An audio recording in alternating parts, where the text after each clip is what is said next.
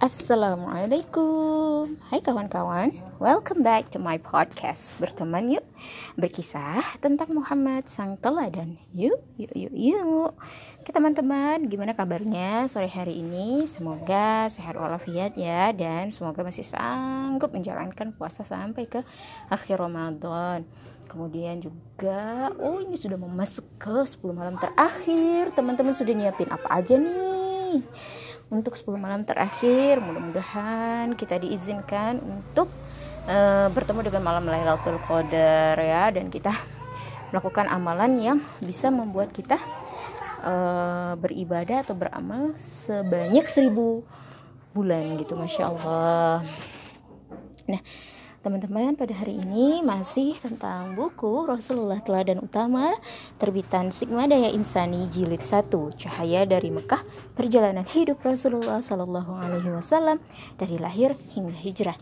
Oke, teman-teman, kita langsung mulai yuk.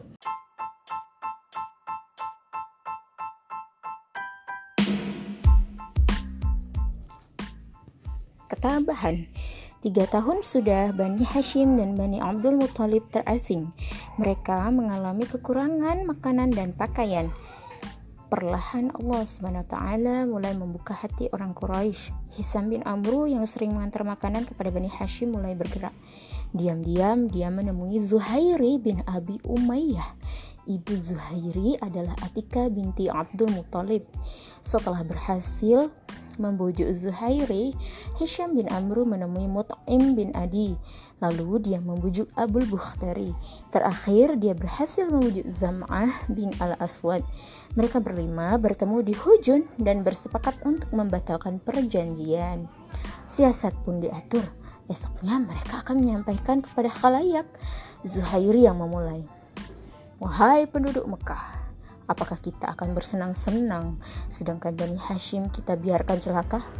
Demi Allah, saya tidak akan duduk sebelum menyobek perjanjian itu. Abu Jahal segera menentang ajakan itu. Dengan geram dia berdiri dan berteriak lantang mendustakan. Kau dusta! Seru Abu Jahal. Jangan kau sobek. Demi Allah kamu yang berdusta, bantah Zam'ah. Kami tidak rela terhadap naskah ini ketika ditulis. Abul Bakhtari ikut bersuara. Zam'ah tidak berdusta. Kami memang tidak rela dan tidak mengakui ini isi naskah ini. Mut'aim memperkuat ucapan mereka. Kalian berdua tidak berdusta. Berdustalah orang yang berpendapat demikian. Kami berlepas diri dari isi naskah ini. Hal ini tentu sudah kalian rundingkan tadi malam, bentak Abdul Abu Jahal. Sementara itu, Allah Subhanahu wa taala memiliki rencana sendiri. Berdirilah Abu Talib yang sedang berada di sisi Ka'bah. Keponakanku berkata, Allah telah mengirim rayap untuk memakan naskah perjanjian itu kecuali, kecuali tulisan nama Allah, ujar Abu Talib. Apabila ia dusta, kami akan menyerahkan kepada kalian. Namun, jika dia benar, kalian harus menghentikan pemboikotan ini. Orang-orang yang berkumpul menganggukkan kepala dan bergumam. Anda telah berlaku adil. Mut'im bangkit mendekati naskah itu. Benarlah, rakyat telah memakan kertasnya, kecuali tersisa tulisan Bismika Allahumma. Berakhirlah pemboikotan. Bani Hashim dan Bani Abdul Muthalib keluar dari tanah pengesingan dengan berbaris rapat dan berlari kecil. Mereka tidak boleh menampakkan kelemahan kepada kaum musyrik. Namun, rupanya hanya sesaat kegembiraan itu dirasakan Rasulullah Shallallahu Alaihi Wasallam dan kaum Muslim. Beberapa bulan kemudian, Abu Talib sang paman yang selalu membelanya sakit parah. Boykatan selama tiga tahun rupanya makin melemahkan tubuhnya. Abu Talib menutup mata tanpa membawa iman di dalam dadanya. Sungguh sangat disayangkan. Sekitar tiga bulan kemudian, perempuan pembela Rasulullah Shallallahu Alaihi Wasallam juga tutup usia. Usianya 65 tahun saat itu. Rasulullah Shallallahu Alaihi Wasallam sangat sedih. Tahun ini dinamai Amul Huzni, yaitu tahun duka cita Begitu berat rasanya ditinggal dua orang yang dicintai, ditambah lagi permusuhan dan kebencian Quraisy kepada beliau makin menjadi. Setelah ini, apakah Allah Subhanahu wa taala akan memberi kabar gembira kepada Rasulullah sallallahu alaihi wasallam? Kita simak insyaallah esok hari.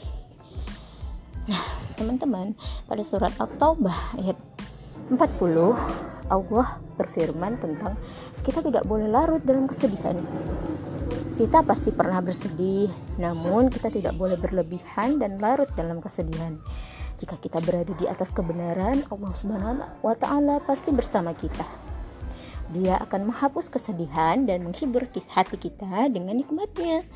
Jangan engkau bersedih, sesungguhnya Allah bersama kita. Nah, teman-teman, sebelum ditutup, ada tiga kosakata lagi ya. Hmm, salah satunya sudah pernah kita latihankan beberapa pertemuan yang lalu.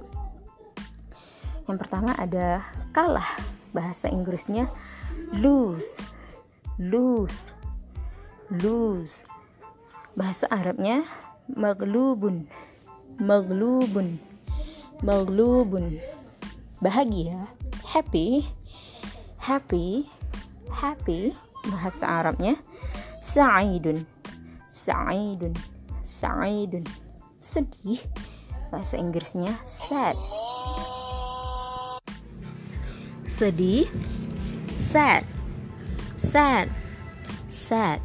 Bahasa Arabnya hazin hazinun. Hazinun. Hazinun.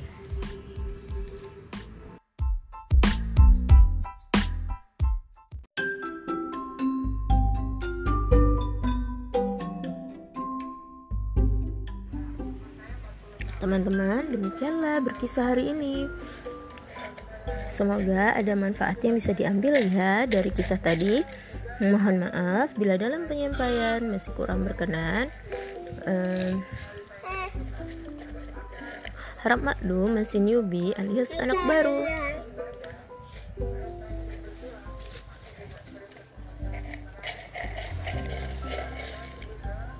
Terima kasih sudah mau mendengar berkisah episode 20 Ramadan kali ini. Sampai jumpa di berkisah selanjutnya. Wassalamualaikum warahmatullahi wabarakatuh. Berteman yuk berkisah tentang Muhammad sang teladan.